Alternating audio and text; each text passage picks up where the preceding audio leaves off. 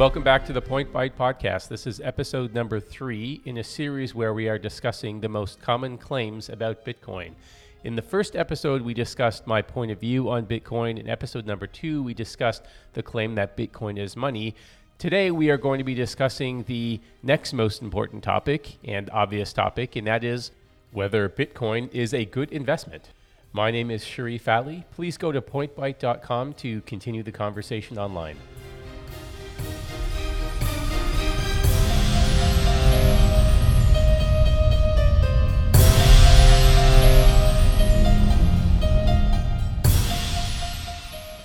If we're all going to be honest with ourselves for a moment, this is really the only topic that people care about. We used to talk about Bitcoin as being a replacement for the US dollar. We used to talk about blockchain as being this revolutionary new database technology that's going to transform the way in which many different uh, industries are organized. But at the end of the day, 99% of all the oxygen in the room is consumed by can I make money or not? Right? The retail investor doesn't necessarily care about those lofty goals and those lofty ambitions to the extent that they are irrelevant to their ability to make money today. So, the people who are publicly advocating for Bitcoin as an investment are well aware of this short term motivation. They, I'm sure, like all of us, remember being you know 19 years old and thinking we have the whole world figured out and every single generation goes through this where they believe we all go through this process of learning about how the world works and believing that we've come up with some loophole, some hack, some way to generate wealth that doesn't require work or effort because we're so clever. And those old people over there just don't get it. And so, my biggest concern here about considering Bitcoin an investment, in air quotes, is the absence of that historical context and any consideration of risk. A pattern is definitely starting to emerge with all these podcasts where I tend to, you know, start them all with a bit of a rant. And so my rant in Bitcoin is an investment episode 3 is simply that nothing is guaranteed. And whenever you have anybody who speaks with a degree of confidence that does not reflect the reality of the risk involved, beware. And that's just a cautionary tale from snake oil salesmen in history who have managed to convince people of things that weren't true. And that is not a qualitative statement of the value of the advice they give, or even a quantitative statement on the amount of profits you can earn in Bitcoin or any other cryptocurrency is simply a request to be cautious and not to get too excited by the proclamations of people who are talking their own book, which means they are trying to convince you to put your money in an investment that will directly benefit them. Let's really get into the meat of the episode, and that is whether or not Bitcoin is a good investment or even whether it's an investment at all. Let's first start by defining what an investment is, because economists have a very specific meaning for that term, which differs from popular culture. The ability to withdraw a larger number from the number that you deposit is not the critical criteria for something to be considered an investment. An investment is not how much money you make, it's what the money does. Is that money that you have spent going to be used to create a new product, to create a new service, to do research? Is it going to build a factory to enable the production of goods? Or is it simply going to, you know, sit in a drawer and wait to appreciate? Those are two very different things. And in the traditional economics world, investments create production. Investments serve a purpose. Investments make the world richer. Sticking cash underneath your mattress is not an investment. Buying art and hanging it on the wall is not an investment. Those are speculations. Now, the world has room for both of these things to coexist, But we should at least clearly articulate the distinction between the two. When you are making your investment, is that money going towards doing something productive? Is it creating value in the world, or is it just being stored in a mattress somewhere in the world waiting to appreciate? Are you building things or are you trading numbers? So, whenever somebody tries to sell you on an investment, make sure to always ask the question what are you building? What are you creating? What is the good that you will add to the world? What are you using this money to do?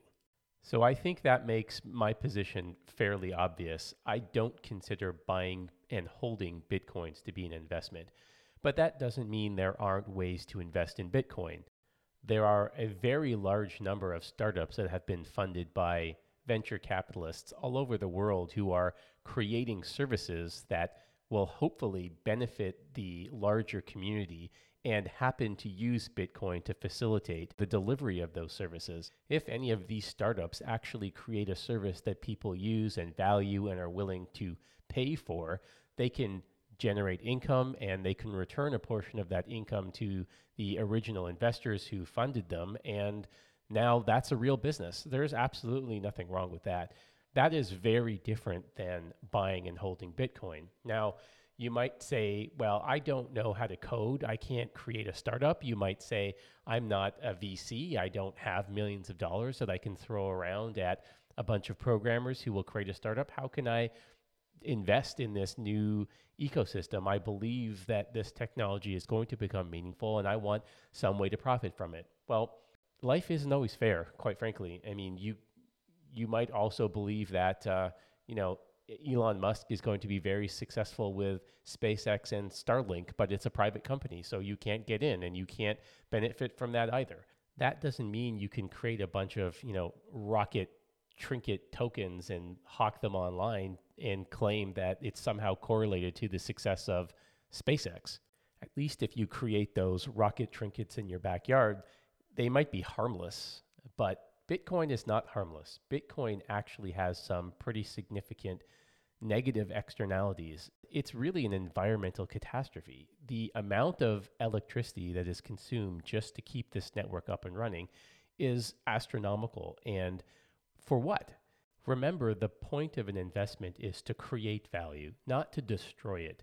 Here we have a Bitcoin network that is consuming resources and not providing a service that is meaningfully better than what it's trying to replace. Remember, when you create a new product, customers should be seeking what you create. Customers should be beating down your door saying, Yes, you've identified a very real problem, and your solution will help me make some money. It'll help me save some money. It'll help me make my life better who is pounding down the doors of these Bitcoin companies saying, Give me your services now? Where are the vendors demanding that you pay them in Bitcoin, not in dollars? A ton of resources have been spent building out this entire ecosystem, and it isn't yet clear who is going to benefit from it. That doesn't mean these companies will never find customers for their services. It doesn't mean vendors will never demand Bitcoin. It doesn't mean speculators who are hoping to see a higher price from Bitcoin won't see that higher price and profit from it tremendously. It only means there is a ton of risk here. There is no certainty, there are no guarantees. So, buyer beware. I just really wish that all of these entrepreneurs and investors and you know VCs when they go and talk about Bitcoin in public, they would focus less on the price and more on the services because the more they talk about price, the more this just looks like a Ponzi scheme. And Bitcoin is not going to succeed by just settling for being a bigger, richer, longer lasting, most successful Ponzi scheme in history. That is not what will return value for customers and profits for investors. What is going to create value and return profits is a service that people use, a solution that companies are willing to pay money for that solves a very real problem. And people need to focus more of their time and their energy on how much progress the community is making in that area, how many people are using Bitcoin services as opposed to simply focusing exclusively on the price and declaring victory every time the price goes up. The more people focus on the price, the more it looks like a scam. The more people focus on the services, the more it looks like a real business. Another reason why this focus on price is incredibly disturbing to me is because we all know this market is unregulated. This market is incredibly volatile not just because it's lacking in market cap. It's incredibly volatile because it is highly manipulated by people who are looking to extract as many dollars from retail investors as possible. All markets need to defend themselves against criminal actors. There is nothing special about the Bitcoin universe or the cryptocurrency universe that repels bad actors if anything, it attracts them. And the lack of any sort of accountability, or quite frankly, it appears that many of the people advocating for Bitcoin as investment not only don't hold their peers accountable if we want to consider this a self regulating market, they cheer them on because everybody benefits when the price goes up. Everybody in on the scam profits when they convince new investors to add money into the pile that ultimately they are going to loot. Just think for a moment if some of these predictions of Bitcoin's future market cap becomes real. Do you actually believe that every single person who put in $1,000 that is now a million dollars will actually be able to extract that million dollars from their Bitcoin wallets and spend them in the real economy? Can everybody get out all of their money? Obviously, that won't be possible. In popular culture, we like to believe that all startups are founded by, you know, kids in their college dorms, and we like to believe that all bitcoins are owned by these brilliant teenagers who are investing in an asset class their parents don't understand. But the reality is, the vast majority of Bitcoins are owned by a very tiny number of people. In fact, wealth in the Bitcoin world is more unequal than North Korea.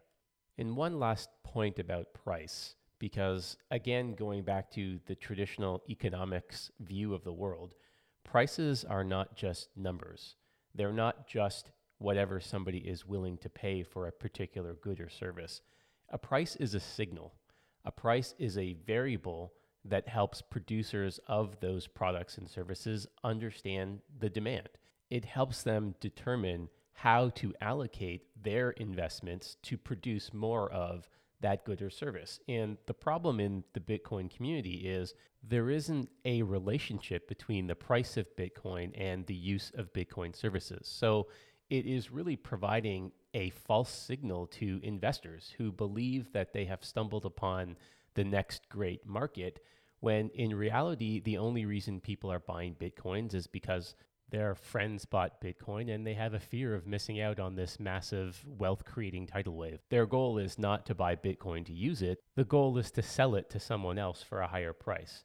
And this is a very significant market distortion which is confusing a lot of people and creating, in my opinion, some economic loss because investments are not being allocated effectively. If the purpose of a free market economy is to maximize the efficient allocation of resources, we are not doing that. And at the end of the day, it is the misallocation of resources that is the primary cause of every bubble. And that is episode number three is Bitcoin and investment. Please join me online at pointbyte.com to continue the conversation.